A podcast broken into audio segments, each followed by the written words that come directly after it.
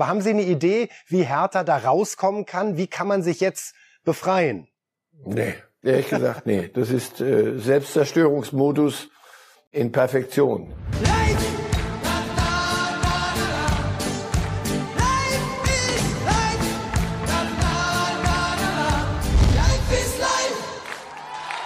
Das ist der Mann, der alles trifft, ob gegen Salzburg drei Stück oder im eigenen Garten rückwärts.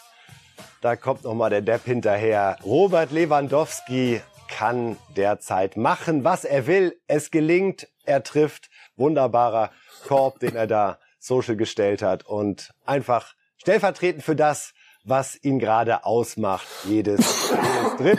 Und damit herzlich willkommen zur neuen Ausgabe von Reifes Live. Über Lewandowski werden wir später natürlich auch sprechen, auch über Benzema, auch über Hertha. All das werden wir tun mit dem Mann, der immer dabei ist. Heute zugeschaltet. Guten Morgen, Marcel Reif. Guten Morgen. Herr Reif, als Sie gerade Lewandowski gesehen haben, wie sind Ihre Basketballkünste ähnliches schon mal vollbracht? da, da würde ich im Zirkus auftreten und nicht jetzt heute Morgen bei euch. Nein, nein, so, aber ich, ich war ein ganz guter Basketballspieler, ja, in, in jungen Jahren und hin und wieder, meine Söhne sind große Fans, den habe ich mal hin und wieder mal einen Dreier vorgemacht. Selten genug, aber das hilft dann erzieherisch sehr gut. Schon kurios, Herr Reif, dass wir Anfang der Woche in der, in der Reif-Sendung gesprochen haben über die Frage, was ist denn eigentlich ein Hattrick? Und prompt in dieser Woche Benzema und Lewandowski nochmal ganz schnell zeigen, der eigentlich einzig wahre Hattrick sind natürlich drei Tore hintereinander, ohne dass irgendjemand anderes dazwischen funkt. Insofern aufs Stichwort. Wir, lieber Herr Reif, wollen jetzt beginnen mit dem ersten offiziellen Thema im Rahmen unseres Slots Europa League, denn die ist ja ganz, ganz frisch. Mittwoch und Donnerstag die Hinspiele im Achtelfinale. Und wir wollen mal drauf gucken, wie es da aktuell aussieht, nachdem die ersten Paarungen stattgefunden haben. Ja, RB Leipzig zieht kampflos ins Viertelfinale ein, weil Spartak Moskau aufgrund von Putins Angriffskrieg ausgeschlossen wurde.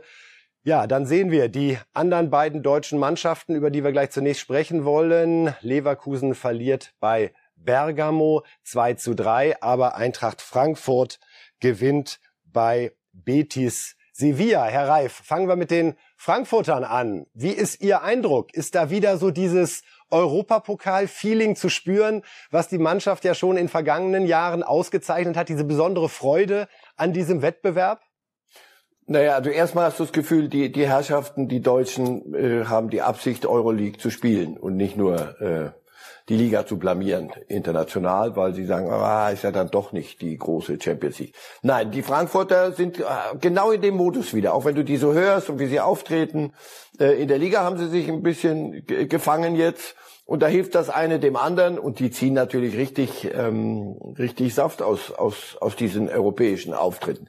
Äh, die, die wissen doch, also die wissen nun ganz sicher, äh, so die großen Champions League Abende wird es vermutlich so schnell nicht geben. Also lass uns, wenn uns Europa League gelingt, dann lass sie uns mit allem, was wir haben, angehen, mit einem Enthusiasmus, mit einer Freude, mit, mit Spielfreude auch. Nee, das macht den, den zuzugucken, macht Spaß. Und die hätten es ja höher gewinnen können. Ich, ehrlich gesagt, ich hatte sie nicht äh, so stark erwartet bei Betis und habe mich da sehr, sehr gern eines Besseren überzeugen lassen. Wir können mal reinhören, Herr Reif, was äh, Gibril So, der Schweizer Nationalspieler bei Eintracht Frankfurt, zu diesem Sieg gesagt hat. Ich glaube, das war unsere beste Saisonleistung. Dann ist natürlich sieht jeder Spieler besser aus, aber wir, wir müssen auch ehrlich sein, dass dass auch äh, individuell nicht jeder in Topform war in den letzten Wochen, aber jetzt mit den letzten zweieinhalb, drei Spielen ähm, sind wir wieder in besserer Form, haben mehr Selbstvertrauen, das sieht man auf dem Platz. Und ähm, ich glaube, zur richtigen Zeit kommen wir auch jetzt in Form und die wollen wir jetzt auch aufrechterhalten. Ja, Herr Reif, er spricht sogar von der besten Saisonleistung. Sie sehen Eintracht Frankfurt jetzt ganz klar auf Viertelfinalkurs?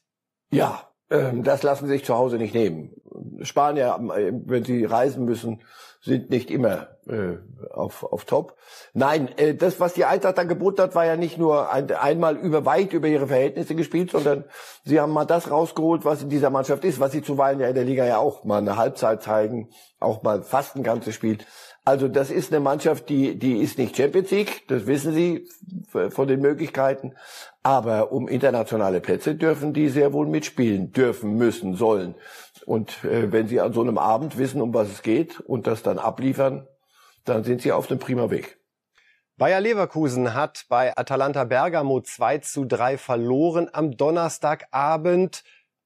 Hat Sie das überrascht, dort zu verlieren, Bayer, nach der Form, die Sie zuletzt in der Bundesliga über Wochen ja gezeigt haben? Und vor allem Atlanta äh, hatte sich in den letzten Wochen und in dieser Saison ein bisschen schwer getan. Also dachte ich, da treffen zwei aufeinander, wo die Zügel gerade äh, in entgegengesetzte Richtung tuckeln. Und so hat ja auch Bayer angefangen. Die ersten 20 Minuten habe ich, weiß ich, habe ich sie noch nie besser gesehen. Das war, boah. Und da, da hätte auch noch mehr gehen können. Sogar 2-0. Und dann bin ich mal gespannt, ob Atalanta zurückgekommen wäre.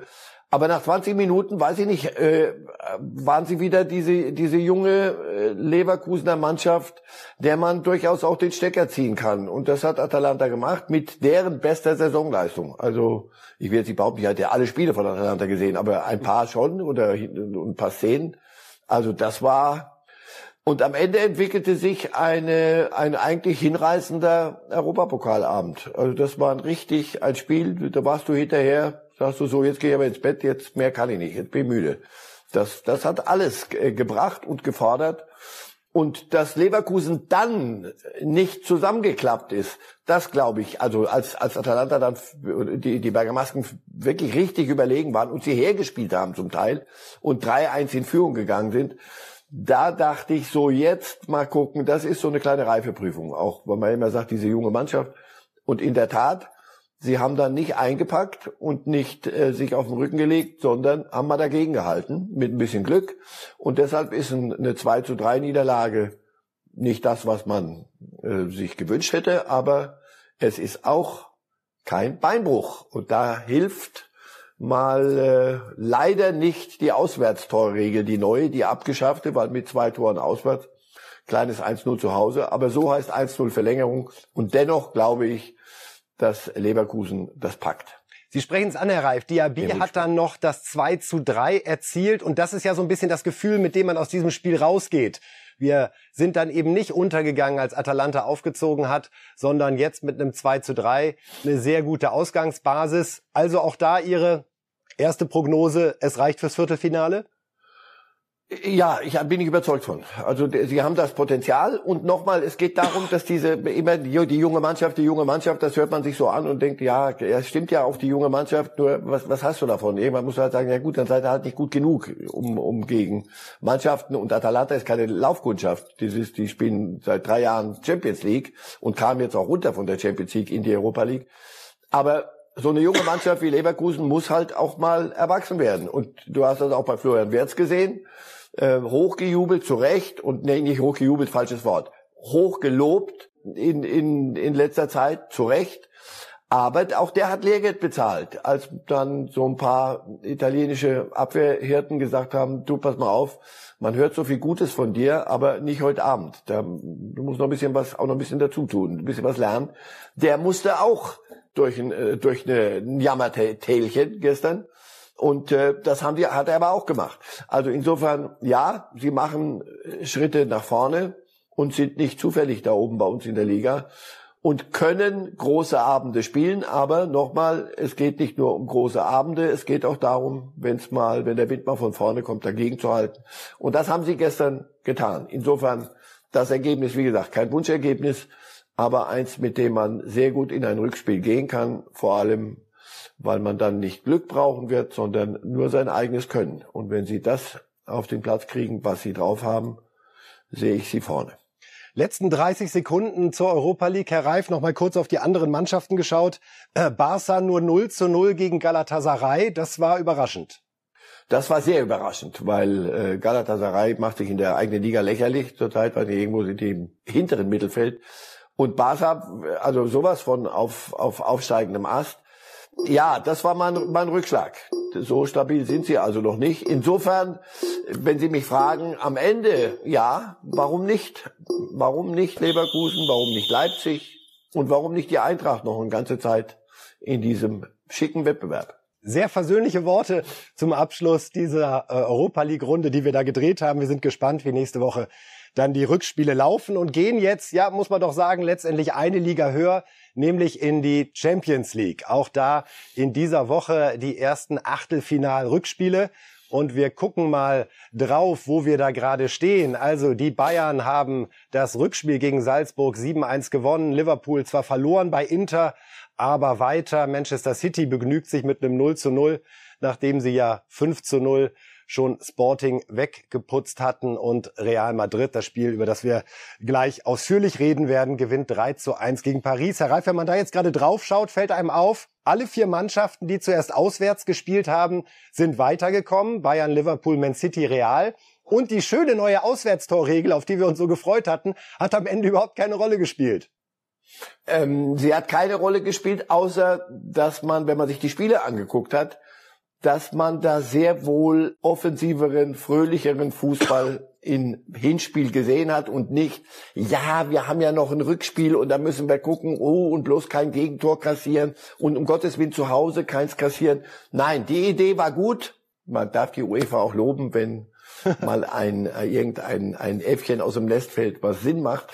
Also, sehr gut. Gute Idee, gut umgesetzt. Und alle haben es begriffen und haben von Anfang an Fußball gespielt. Das waren zum Teil Fußballveranstaltungen. Das kann man sich angucken. Ein Tor, das wir uns natürlich anschauen, das wir analysieren wollen. Wir zeigen nochmal stellvertretend dafür ein Foto. Der Zweikampf Donnarumma, der Torwart von Paris gegen Benzema. Da stand es noch 1 zu 0 für Paris und äh, vieles sprach dafür, dass tatsächlich Paris ins Viertelfinale einziehen würde. Hier sehen wir es. Donnarumma hat den Ball lange gehalten, will dann erst abspielen und Benzema erobert hier die Kugel. Es gab Körperkontakt an dieser Stelle.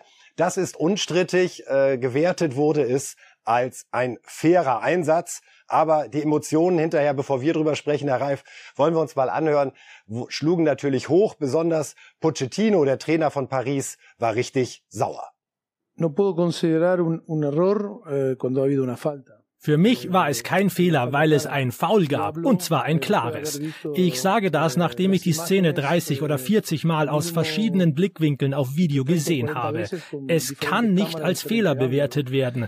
Das ist Fußball, das ist der größte Wettbewerb auf diesem Kontinent. Und da kommt es auch auf kleine Details an. Ich denke, dass der Videoschiedsrichter dieses Foul nicht erkannt hat, war entscheidend für das Ergebnis creo que ha sido determinante. Ja, Herr Reif, Pochettino sagt ganz klar, Fehlentscheidung, dass hier kein Foul gepfiffen wurde. Er nimmt Donnarumma in Schutz und sagt, da kann man nicht sagen, der Torwart hat den Ball vertändelt, weil es war ein klares Foul. Und wofür haben wir den Videoschiedsrichter, wenn er da nicht eingreift? Was sagen Sie? Also er hat völlig recht, der Videoschiedsrichter hat es nicht als Foul erkannt. Warum? Weil es kein Foul war. Ganz einfach. Also die Wette aber Wette. Ich sehe es so und ich bin nicht allein. Donnarumma ist, glaube ich, zwei Meter groß und wiegt Minimum 100 Kilo. Benzema ist sicher kein Hämpfling, aber der hat halt dagegen gehalten. Und was haben wir Gott sei Dank in letzter Zeit verinnerlicht? Nicht jeder Kontakt im Strafraum ist ein Foul. Körperkontakt, das ist ein körperbetontes Spiel. Fußball. Basketball im Übrigen sagt man immer, es ist, die, die dürfen sich gar nicht berühren. Na, dann guckt ihr mal ein NBA-Spiel an, was die miteinander veranstalten, die Hirten. Also, das war für mich kein Foul. Donnarumma zieht mit dem Ball nach innen an der eigenen Torlinie entlang, weil er da drüben auf der anderen Seite seinen Hakimi sieht und will den Ball spielen. Da waren sie auch noch am, im Höhenflug. Paris hat na nicht ganz eine Stunde, aber fast richtig richtig tollen Fußball gespielt mit mit Spaß an sich selber und vielleicht ein bisschen zu viel Spaß und vielleicht ein bisschen zu viel Übermut. Und ja, für mich war das Übermut und war ein klarer Torwartfehler. Und ja, das hat das Spiel gedreht. Und nein, es war kein Foul. Wunderbar, klare Ansage, Herr Reif. Wir können uns beide vorstellen, dass Ancelotti, der Trainer von Real Madrid, deutlich entspannter mit dieser Szene umgegangen ist. Und wir wollen uns auch noch mal seine Meinung anhören.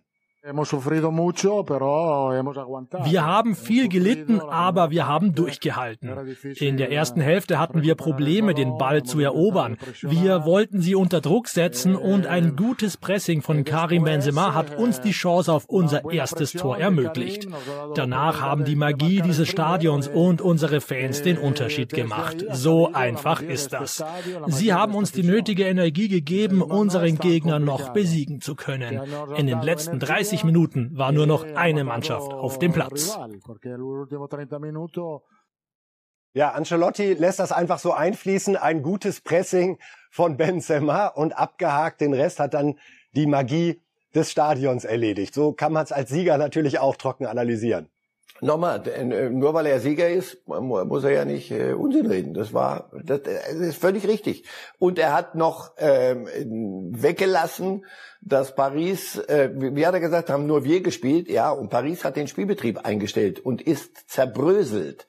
Die großen Granden, die, die so viele schon gesehen haben, die so viel gespielt haben, die, die Nationalmannschaften gespielt haben und was weiß ich alles und immer noch spielen, die sind in sich zusammengefallen aber wirklich wie ein Soufflé. Das war nicht gut. Da hat Madrid alles das gemacht, was äh, ältere Herren zum Teil, Luka Modric, ich knie nieder vor, vor dem Jungen, was der da veranstaltet hat in dieser letzten halben Stunde. Da hat Madrid nochmal gezeigt, ähm, was sie können und wozu sie äh, fähig sind. Und es wäre nicht verboten gewesen, auch nach diesem 1 zu 1 nochmal ähm, dagegen zu halten von Paris. Das haben sie nicht hingekriegt. Real hat ein irres, irre halbe Stunde gespielt ähm, und deshalb sind sie verdient weiter. Aber insgesamt dieses Spiel, ich habe am Mittwoch in der Sendung in, in Zürich gesagt, ich weiß nicht, mein Vater hat mich mit vier Jahren zum Fußball mitgenommen. Das ist jetzt 68 Jahre her nach diesem ersten Mal und seit da laufe ich diesem Quatsch hinterher und an diesem Abend, am Mittwochabend spät, wusste ich warum. Sie haben es gesagt, Herr Reif, zerbröselt wurde Paris. Natürlich vor allen Dingen von einem Mann, Benzema, über den wir in den letzten Wochen immer wieder gesprochen haben, weil wir uns überlegt haben, was macht Real denn mit dem, wenn tatsächlich Haaland und Mbappé kommen sollten? Und Ihre These ist ja schon seit längerer Zeit, beide können in diesem Sommer noch nicht kommen, weil Benzema ist zu gut. Wenn wir jetzt mal uns die Übersicht anschauen, wie oft er schon für Real Madrid getroffen hat, dann sieht man wirklich auch die historischen Ausmaße. Tore in Pflichtspielen für Real Madrid. Da ist Ronaldo vorne mit 450 und Raúl mit 323. Und dann kommt schon dieser Benzema, der seit 2009 bei Real spielt. Er hat jetzt Di Stefano, die ganz große Real-Legende, tatsächlich überflügelt. Was trauen Sie Benzema noch zu bei Real? Den Raul, den schnappt er sich doch auch bald, oder? Also erstens ja. Und zweitens, wenn wir gesehen haben, äh, Ronaldo liegt noch vor ihm, ja, er musste ja neben und hinter und unter Ronaldo seine Tore schießen, wenn er denn durfte. Deswegen hat ja Ronaldo 450 oder wie viel, weil alles für ihn gespielt hat. Unter anderem auch Benzema musste sich hintanstellen. Seit Ronaldo weg ist, ist, ist Benzema der, der König des Bernabeu. Insofern, ja, er wird doch Tore schießen. Er wird sie auch in diesem Trikot schießen. Ich kann mir Haaland und Benzema gemeinsam nur schwer vorstellen, zumal Mbappé kommen wird. Also spätestens nach dem Abend Mittwoch, glaube ich, weiß der Franzose, der im Übrigen eine erste Halbzeit gespielt hat, à la Bonheur, der ähm, weiß, wo er, wo er landen wird und wo er hingehört. Also, ich denke, Benzema und Mbappé, das wird gehen und das wird noch ein bisschen für Furore sorgen. Und die älteren Herren, es, war ja immer die ganze Zeit schon vor der die große Ablösung und Haaland und Mbappé und und Vlahovic und ja, was ja, nu Lewandowski, hm, hm, ist ja auch nicht mehr der jüngste und Benzema, hm, hm. hm. Na, die Herren haben noch mal in der letzten Woche aber richtig gezeigt, wo der Hammer hängt. So geht es übrigens auch Ancelotti, Herr Reif. Der Realtrainer genießt das, glaube ich, auch so ein bisschen, weil er ja auch schon von einigen aufs alten äh, Teil geschoben werden wollte. Was will man jetzt noch mit Ancelotti? Insofern hat er sich sehr lobenswert geäußert. Äh, welche Überraschung, besonders über Modric und Benzema. Cada día son mejores, sí. Tengo Sie werden jeden Tag besser. Sie lieben es, für diesen Verein zu spielen. Karim war verletzt und das war ein Problem für uns, aber jetzt ist er zurück. Luca spielt weiter auf höchstem Niveau. Er zeigt wirklich sehr gute Leistungen, egal wo er zum Einsatz kommt. Manchmal lasse ich ihn rechts spielen, manchmal auf der linken Seite, aber er gibt immer alles für uns. Also Ancelotti schwärmt, aber Herr Reif, ich würde jetzt noch gerne kurz über Paris sprechen.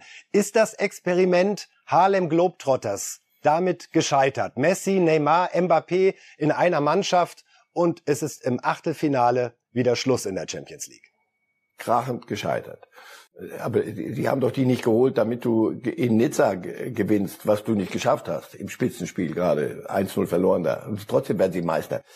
Die Strafe kommt am Wochenende. Da spielen sie gegen den Abstiegskandidaten Bordeaux in der Liga. Und das ist das Einzige, um was es jetzt noch geht. Mit die Harlem Globetrotters fahren nach Unterpfaffenhofen und müssen dort in der Saalsporthalle bis zum Ende dieser Saison noch ein bisschen versuchen, irgendwas zu machen. Das genau ist das, was am Ende rausgekommen ist bei dieser Geschichte. Und das gibt ein Beben. Also das, das, da, da kann auch Leonardo, der, der Sportdirektor, wird nicht bleiben. Und Pochettino will die ganze Zeit schon weg, weil er mit, mit Harlem Globetrotters nichts anfangen kann. Nochmal an großen Abenden, und die erste Halbzeit war groß, sind sie hinreißend, aber wenn eine Mannschaft mit solchen Spielern nicht in der Lage ist, dann äh, gegenzuhalten, wenn der Wind kommt, dann äh, haben sie auch nichts verdient, haben sie die großen Dinge nicht verdient. Und dafür wurden sie geholt, dafür werden sie bezahlt. Bezahlt ist noch ein sehr schlichtes Wort für das, was da geht.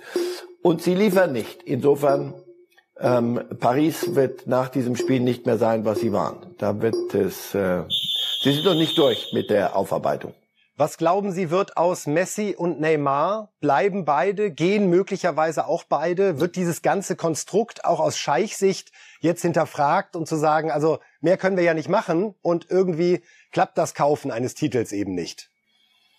Messi sieht traurig aus, als sei er irgendwo, weiß nicht, auf einem fremden Bahnhof gestrandet, weil der Zug nicht weiterfährt, äh, aber nicht wie eine, wie da wollte ich hin. Und Neymar ist ein Schatten seiner selbst, dauernd verletzt, ob da das Psychische ins Physische reinspielt, weiß ich nicht. Bin mir nicht irgendwelche komischen Theorien verbreiten. Aber ähm, den beiden zuzugucken, es gibt Szenen, Neymar hat den Pass auf dem Papier gespielt zum ersten Tor. Da denkst du, boah, ist das ein Kicker. Messi ist überall rumgelaufen, hat's probiert aber das wirkt am Ende nicht mehr fröhlich. Und nochmal, ähm, da, da nützen auch die Namen nichts. Die, die Ergebnisse stimmen nicht. In der französischer Meister werden, nochmal, musst du wieder nur einen verdammten neuen Briefkopf schreiben, sonst nichts, neue Zahl rein. Aber das war's. Mehr ist es nicht und das ist zu wenig. Letzte Frage dazu. Für Sie vorstellbar, dass Messi nochmal zu Barcelona zurückkehrt?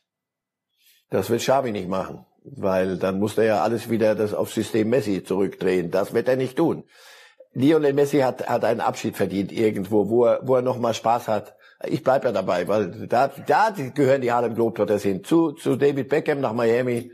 Da sollten sie sich alle treffen. Ronaldo auch im Übrigen über, über Manchester United reden wir nächste Woche. Alle ab zu Beckham und macht dort Fußball Disneyland. Wird Spaß machen zuzugucken, hat aber mit der großen Nummer nichts mehr zu tun. Wunderbar, wir sind gespannt, ob äh, Ihr Wunsch gehört wird in Paris und auch in Miami und äh, ob diese super-duper Mannschaft mit Beckham als Manager uns dann tatsächlich beglücken wird. Ganz andere Probleme hat gerade Chelsea, denn äh, sportlich war das gestern okay. 3 zu 1 Sieg bei Norwich in der Liga. Platz 3 ist dieser Mannschaft ohnehin nicht zu nehmen. Vorne natürlich Liverpool und Man City weg und dahinter eine Lücke. Also das wird klappen und auch in der Champions League sind sie ja ganz gut unterwegs. Aber die Nachricht, die England schockt, die die Premier League schockt und die letztendlich natürlich auch äh, Fußball Europa bewegt, ist das gesamte Vermögen von Abramovic, dem ja, Besitzer von Chelsea, ist eingefroren worden und jetzt eben auch ganz klare Regeln verhängt worden für Chelsea. Sie dürfen keine Verträge verlängern. Sie dürfen keine Transfers tätigen. Eine Auswärtsreise, wahrscheinlich wird das die Stars besonders treffen, darf insgesamt nur noch 23.000 Euro kosten. Außer den Dauerkartenbesitzern dürfen keine Zuschauer ins Stadion, weil eben keine normalen Tickets verkauft werden dürfen. Merchandising muss eingeschränkt werden. Herr Reif, hat es Sie überrascht, dass jetzt England auch so konsequent gegen indirekt gegen einen Fußballverein vorgeht und nicht nur gegen Abramowitsch als Oligarchen und jemandem, der von Putin sehr profitiert und ihm auch immer geholfen hat, seine Angriffe zu finanzieren. Ja, das ist schon, das ist schon die Sache durchgezogen, zumal ja Abramowitsch den Braten offensichtlich gerochen hatte und ähm, dachte noch rechtzeitig anzukündigen zu können und wollen, ich verkaufe den Club und der Erlös geht nicht in mein Täschchen und auch nicht in Richtung Putin, sondern äh, oder Teile dessen, mein Zehner liefere ich dort nicht ab, sondern der geht an die Betroffenen des, äh, des, des Ukraine-Krieges und des Angriffs der Russen, und zwar nach Russland und in die Ukraine. Und man dachte, ja, okay, und danach muss man halt gucken und sollen die Engländer mit Abramowitsch äh, sich, sich, sich rumschlagen, so wie sie sich mit anderen Oligarchen tun. Das halte ich für un... Äh, da gibt's keine Alternative, das muss man so tun, da sind sich alle einig. Aber jetzt trifft's auch ähm, Chelsea, nun gut, sie werden den Spielbetrieb nicht einstellen. Da sind immer noch genügend Mittel da. Äh, Zuschauereinnahmen, es gibt genug Dauerkarten verkauft. Zuschauereinnahmen sind nicht das, was einen solchen Club äh, alimentiert. Also ja, das ist eine große Nummer. Das ist sicher ein Schlag ins Kontor. Aber ich denke, sie werden irgendwann mal einen Schritt weitermachen müssen. Ich meine, wer, wer hat was davon, wenn, wenn Abramowitsch weiter äh, Eigentümer dieses Clubs ist, aber dann doch nicht darf, da, davon hat ja niemand was. Also da sollten schnellstens vernünftige Verhältnisse geschaffen werden. Ich habe nur ein kleines bisschen Problem, so wenn die die englische Liga jetzt auch, also die die Führung der englischen Liga sagt, ja, die Oligarchen, das geht nicht. Wie, wie schreibt ihr immer der saudische zurecht Blutscheich? Der darf sich dann Newcastle kaufen und nach längerer Prüfung hat da die englische Liga überhaupt keine Einwände gehabt. Also man muss da aufpassen, dass da nicht mit, mit man muss nicht, aber mich stört, wenn da äh, zweierlei Maß oder gar Heuchelei im, im Spiel ist. Also aus Ihrer Sicht wäre es konsequent dann auch zu sagen, wenn wir hier auch mit moralischen Ansprüchen daran gehen, wer sein Geld in der Premier League investiert, dann bitte aber auch unabhängig von der Nationalität. Ja, und das hat nichts mit, der, mit dem Ukraine-Krieg zu tun, das ist, ist eine andere Kategorie, aber dennoch, die Gedanken darf man sich ja mal machen. So äh, Erst kommt das Fressen und dann die Moral, das läuft viele Jahre so und dann plötzlich entdeckt man, oh, äh, da müssen, glaube ich, ganz andere Parameter jetzt, jetzt her. Und dann äh, schnappst du dir Chelsea. Das ist kein kleiner Club, die werden sich wehren. Also das, das ist noch nicht ausgestanden. Und nochmal, ich, ich sehe den Sinn nicht, wenn, die, wenn diese Mannschaft nicht weiter auf ihrem Niveau kicken kann, sondern dann muss Abramowitsch halt verkaufen schnellstens. Der Erlös geht dahin, wo er ihn auch hinhaben wollte. Und den, den Rest seines Vermögens, ja, der wird eingefroren, wie das mit Oligarchen überall auf dieser Welt zurzeit passiert und richtigerweise. Rüdiger und Christensen, die beiden Verteidiger, deren Verträge auslaufen im Sommer und mit denen eben in dieser Phase jetzt auf keinen Fall verlängert werden dürfte, stehen ja auch zumindest beim FC Bayern auf dem Zettel, auch wenn bei Christensen die Tendenz wohl Richtung Barcelona geht. Ist das jetzt eine Gelegenheit für Bayern, um schnell bei Rüdiger alles klar zu machen oder geziemt sich das nicht in so einer Situation? Ich weiß nicht, ob sie Rüdiger wirklich wollen und B, nein, das, ich glaube, das geziemt sich nicht. Ich glaube auch nicht, dass äh, dort alle äh, Dämme jetzt brechen bei Chelsea, sondern das wird sich im Moment beruhigen und dann wird man Mittel und Wege finden, dass da nicht ein Ausverkauf oder ähnliches stattfindet. Äh, und eben ehrlich gesagt, ja, jetzt sind wir doch bei Moral. Ich glaube, die Bayern wüssten auch, was sich gehört und was sich nicht gehört. Im Moment wäre das Flattern ähm, und das wäre nicht richtig.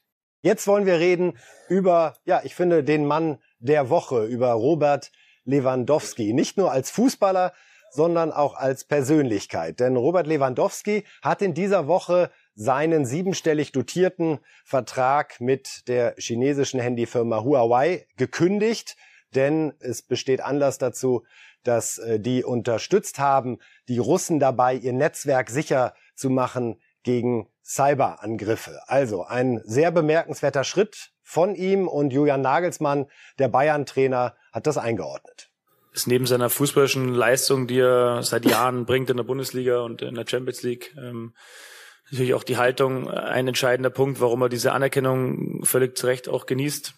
Er ist sich seiner Rolle, glaube ich, als, ja, als Vorbild für viele äh, junge Menschen, die natürlich erst in erster Linie mal seine fußballerischen Leistungen bewerten und äh, bewundern, ist er sich seiner Vorbildrolle auch bewusst und nutzt diese, ähm, auch medial, auch ähm, Social Media mäßig, um einfach auf gewisse Missstände und aktuell ist ein sehr großer Missstand in Europa hinzuweisen und äh, versucht es, was in seiner Macht steht, auch zu bewegen, Dinge zu bewegen.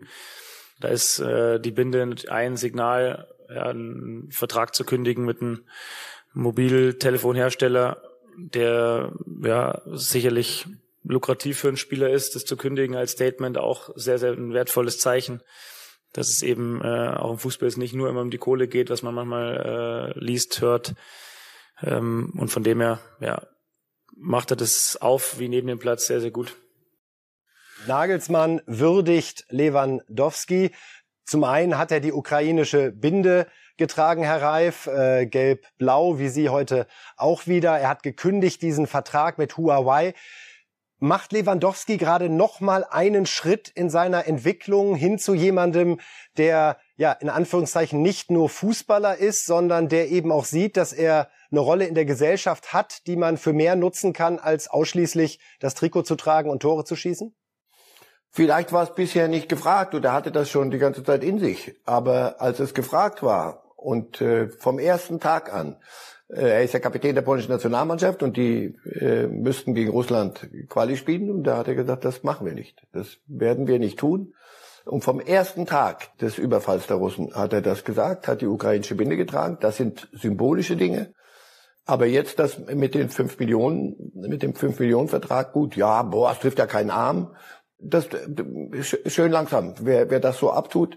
In der Tat, Nagelsmann hat das völlig richtig gesagt.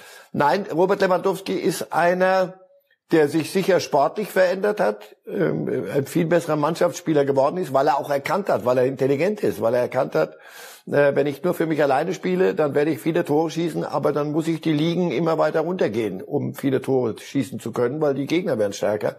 Wenn ich es aber auf diesem Niveau machen will, dann brauche ich einen Thomas Müller, dann brauche ich Gnabry, dann brauche ich Sané, dann brauche ich die, die mir und Kimmich, die mir diese Bällchen so auflegen. Und denen muss ich auch was zurückgeben. Und heute, wenn man sieht, als er den Pass gibt äh, bei dem 7-1 mit dem Absatz zu Sané, der freut sich genauso wie über eines seiner Tore. Insofern ja, das ist ein kompletter Fußballspieler geworden. Und äh, ich weiß es nicht, ob sich entpuppt hat, ob er sich verändert hat, ob er sich entwickelt hat oder ob er einfach nur den Menschen dahinter zeigt. Und das ist einer, der sich sehr gut sehen lassen kann. Herr Reif, ist das jetzt zu hypothetisch gefragt, aber da Sie selbst gesagt haben, es ist eine Zeit, in der auch gefragt ist, dass Sportler Haltung zeigen und sich ein bisschen rausbewegen aus ihrem Bereich Spielfeld, Kabine.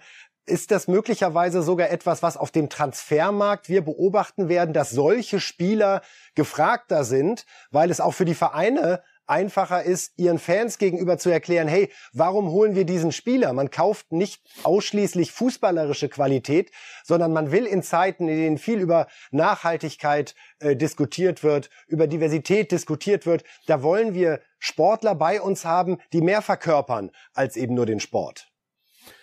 Ja, das ist jetzt ein sehr großes Gebilde, das Sie da zeichnen. Ist ein bisschen hypothetisch. Auf der anderen Seite, ähm, sagen Sie, ich glaube schon, dass am Ende der Trainer sagen wird oder der Sportdirektor, du pass auf, wir brauchen den, weil er gerade äh, polyvalent äh, auf der sechs und auf der acht und auf der halb neun spielen kann und was weiß ich. Aber äh, wir haben doch auf der anderen Seite immer den Spruch, äh, es ist auch wichtig, was in der Kabine los ist und wie passt einer und Hierarchien. Das sind doch weiche Faktoren. Und Spieler, die sind wie, wie Lewandowski und in diesem, in diesem Geisteszustand sind, sind doch sicher hilfreich für, für eine Kabine. Das sind Führungsspieler und nicht, weil er, weiß ich, wenn er nur Hattricks machen würde. Also Lewandowski hat früher viele Tore geschossen, aber ein richtiger Führungsspieler, ehrlich gesagt, der war mit sich selber beschäftigt, auf dem Platz wenigstens.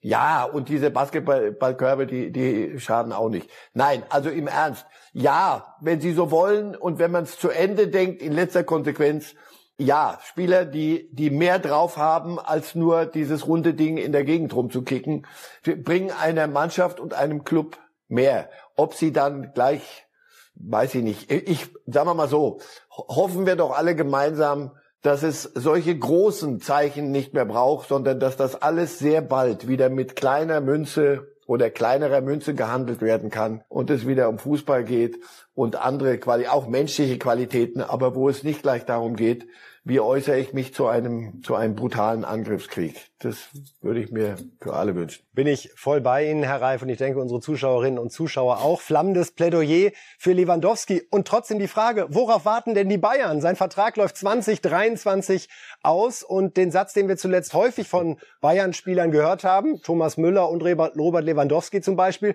mit mir hat noch keiner gesprochen. Das gibt's doch nicht. Da regnet die Kohle gerade rein. Telekom-Vertrag wird verlängert, 200 Millionen. Champions League sind es jetzt schon 70, 80 Millionen, die sicher sind, weil die anderen deutschen Mannschaften den Bayern den Gefallen getan haben, auszuscheiden und insofern noch mehr für die Bayern bleibt. Worauf warten die Bayern, Herr Reif? Erklären Sie es uns. Ich weiß, dass das euer Lieblingsthema ist gerade jetzt. Wo, wer spricht wann mit, mit, mit Lewandowski? Ja, mit Haaland. Wenn, ähm, wenn man zu Lewandowski gegangen wäre äh, an einem anderen Tag, dann hätte er gesagt, mit mir muss auch niemand sprechen, die sprechen mit meinem Berater. Über Verträge spricht mein Berater. Also, würden Sie sagen, es ist völlige Funkstille. Weder die Bayern noch Lewandowski wissen, wie es weitergeht. Würden Sie das sagen oder würden Sie sagen, man wird das in Ruhe besprechen, die Dinge, man ist in einer Überlegungsphase und ja, die, nochmal, das haben wir auch schon hundertmal gesagt, aber es ändert ja nichts, es bleibt ja wahr. Lewandowski ist in einem Alter, wo du auch drüber nachdenken musst, was kommt nach ihm. Es wird ein Leben nach Lewandowski geben müssen, so wie es jetzt auch nach Ronaldo und Messi ein Leben mit diesen Haalands und Mbappés geben wird irgendwann. Wie geht es weiter nach Lewandowski und bis dahin? Zwei Jahresvertrag, ein Jahresvertrag. Er wird keinen Einjahresvertrag unterschreiben. Das ist die Wertschätzung. Nicht, ob da noch ein bisschen Geld dazukommt oder weniger. Das ist, das spielt wirklich da keine Rolle mehr. Das glaube ich ihm. Und das, das sollten wir auch nicht an dem rum, rumlabern.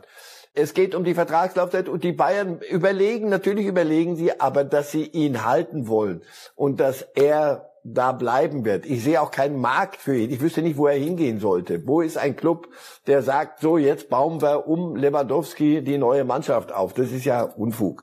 Also deswegen, das ist, ich habe das schon x-mal gesagt, für mich unstrittig und es kommt der Zeitpunkt, dass man das, was jetzt so Common Sense ist, ja, das macht, kriegen wir schon alles geregelt. Und genauso mit Thomas Müller ähm, und mit Neuer wenn das dann konkret besprochen wird und da geht es wirklich um die Vertragslaufzeit. Aber ich glaube, die Bayern werden über ihr dieses Stöckchen springen.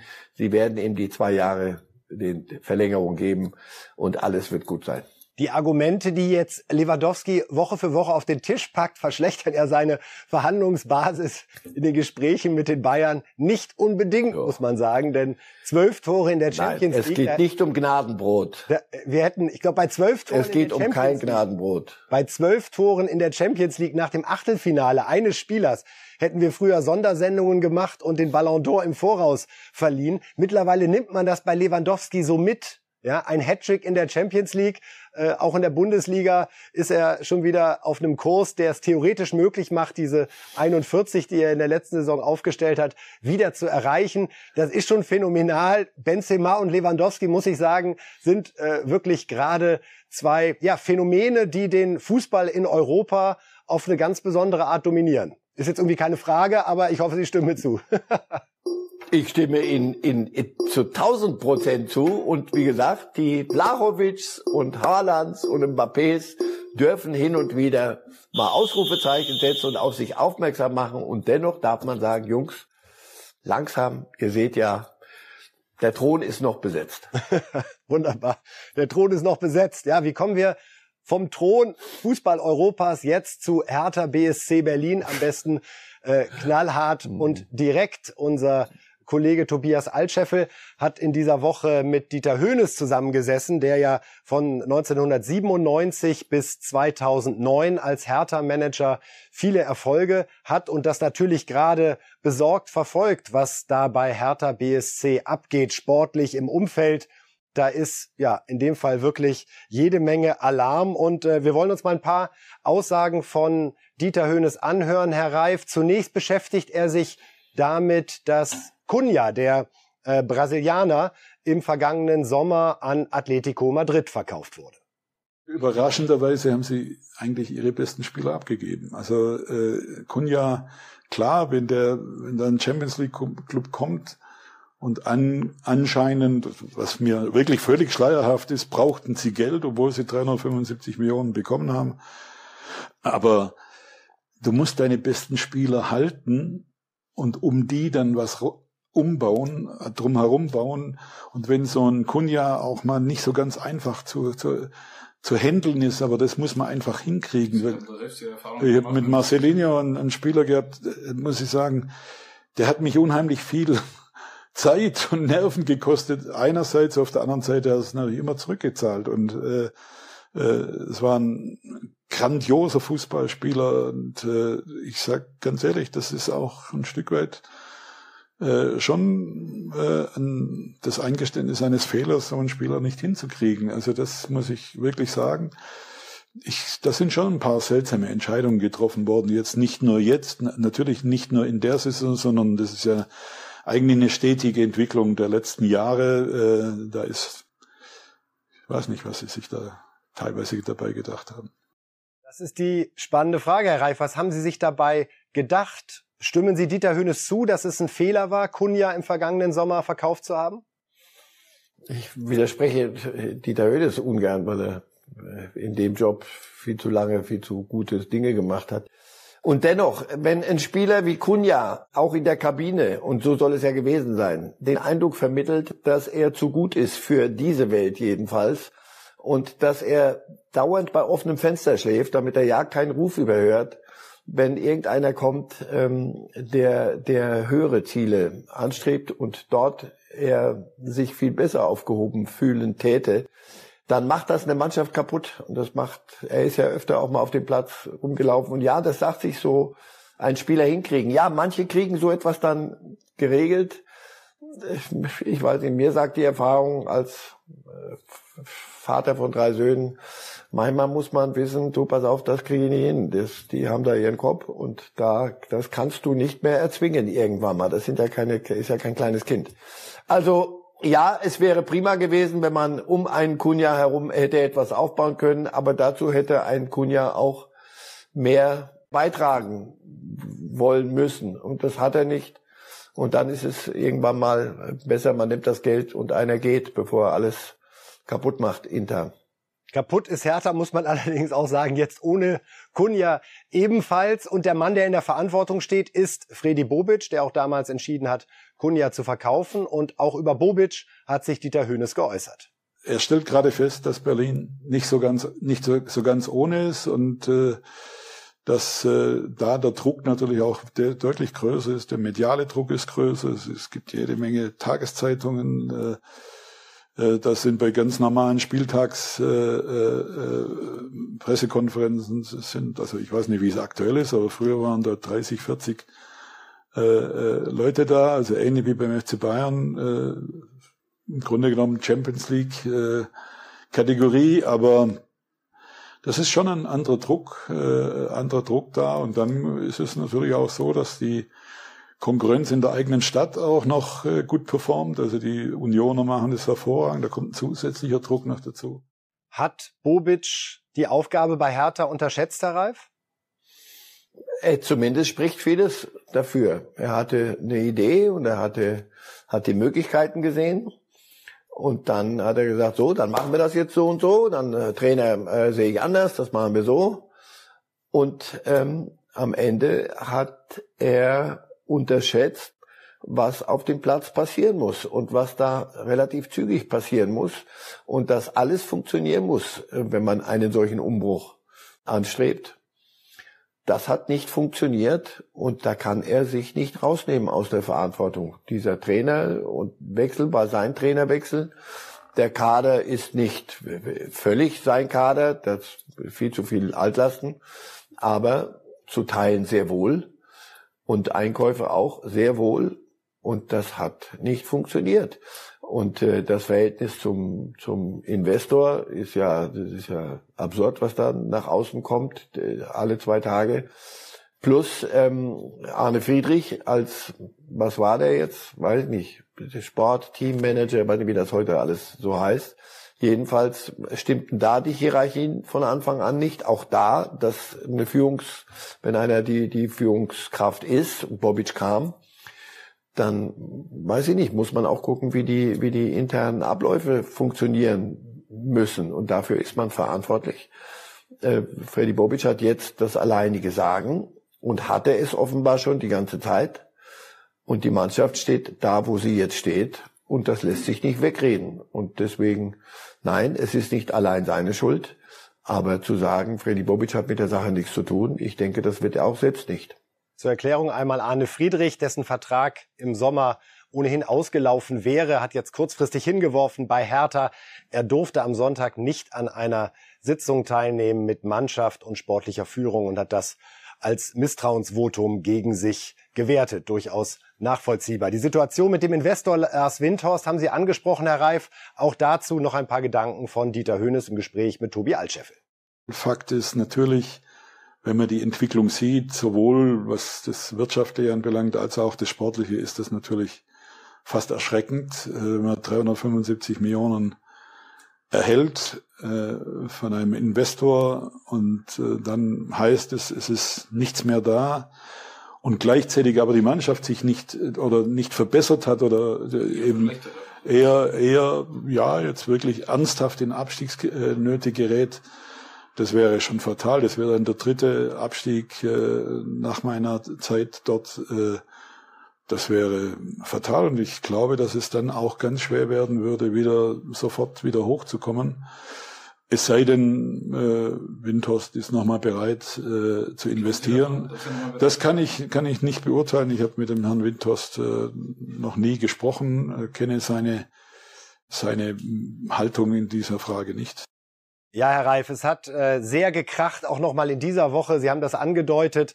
Äh, es ist bekannt geworden, haben wir in Sportbild berichtet, dass eine Doku über Hertha gestoppt wurde von Windhorst, weil man sich da ihm gegenüber nicht angemessen äh, geäußert habe. Äh, jetzt geht es hin und her zwischen Präsidium und der Windhorst-Seite. Andreas Fritzenkötter, der Berater von Windhorst, sagte, im Mai ist die nächste Mitgliederversammlung, da wird sicher etwas passieren müssen. Das hat man bei Hertha so ausgelegt, als wenn jetzt der Investor da den großen Putsch plant. Wie ist Ihr Hertha-Gefühl gerade. Ich kann es bedenken, katastrophal äh, im Großen und Ganzen. Aber haben Sie eine Idee, wie Hertha da rauskommen kann? Wie kann man sich jetzt befreien? Nee, ehrlich gesagt, nee. Das ist äh, Selbstzerstörungsmodus in, in, in Perfektion. Also nochmal, äh, und dann Durchhalteparolen vom Trainer und auch Freddy Bobic sagt, ja, die Mannschaft muss, darf das alles nicht an sich ranlassen. Wie bitte? Ähm, wenn du, wenn du so zum Affen gemacht wirst als Club insgesamt, jeden zweiten Tag was anderes, auf allen Feldern, die öffentlich bespielt werden und vor allem auf dem Feld, auf dem am öffentlichsten bespielt wird, nämlich im Olympiastadion und bei Auswärtsspielen, dann wirklich auf dem grünen Rasen das ist im Moment so, dass ich äh, sagen würde, äh, für mich ist Hertha eindeutig ein Abstiegskandidat. Aber Absolut. eindeutig. Absolut. Wir werden sehen, wie es bei Hertha weitergeht und nutzen diese sanfte Überleitung, um jetzt zum Abschluss der Sendung nochmal auf die Tipps von Marcel Reif zum Spieltagswochenende zu schauen. Wir haben ja ein Spiel weniger. Augsburg gegen Mainz wurde aufgrund von Corona-Fällen verlegt. Ja, Hoffenheim Bayern, da geht's für Sie weiter, Herr Reif, mit einem Auswärtssieg bei Sebastian Hoeneß. Die Bayern gewinnen 2 zu 1. Freiburg Wolfsburg wäre ein 1 zu 1. Union Stuttgart 0 zu 0. Gladbach schlägt Hertha 2 zu 0. Darüber können wir gleich nochmal sprechen, was das bedeuten würde. Leverkusen Köln das letzte Derby in dieser Form für Rudi Völler. Ein 3 zu 1 für Leverkusen, Frankfurt, Bochum 2 zu 0, Dortmund, Bielefeld 4 zu 0 und Fürth gegen Leipzig 0 zu 3. Diesmal ja vier Spiele am Sonntag aufgrund der Europa League Ansetzungen. Ein ungewöhnliches Wochenende. Ja, Herr Reif, nehmen wir den Ball noch einmal kurz auf in Sachen Hertha. Sollten die wirklich in Gladbach verlieren, ist dann für Korkut Schluss. So ist Bobic zu verstehen gewesen in dieser Woche aus meiner Sicht. Und dann frage ich mich, wer tut sich das an, für die letzten Wochen nochmal diesen Scherbenhaufen zusammenzukehren? Also ja, aber dann ist doch äh, ein, ein Trainer nicht mehr glaubwürdig in der Mannschaft. Das geht um, um Ergebnisse und, und also ja, da, da glaube ich, dass Korkut auch weiß, äh, bei einer Niederlage ist, wird die Hertha handeln müssen. Nur in welche Richtung? Alles jetzt nur noch Aktionismus. Und ich habe ja, wenn ich schon tippen muss, wenn mein Tipp aufgeht, auch, dass der VfB Stuttgart ähm, jetzt in, nach seinem Sieg gegen Gladbach auch bei Union punktet, dann äh, geht jetzt auch schon um Relegationsplatz, den wenigstens zu erreichen. Und das wird schwer genug. Also, nee, für mich, wie gesagt, ich glaube, dass Hertha auf einem Abstiegsplatz landet. Stuttgart sehe ich Möglichkeiten, dass die sich da hin und wieder hinten rauskrabbeln mit, mit Enthusiasmus und Jugendlichkeit. Wunderbar. Bei Hertha sehe ich ja. den Zipfel nicht. Wir schauen es uns an an diesem Wochenende. Äh, ich bedanke mich ganz herzlich bei Ihnen, Herr Reif.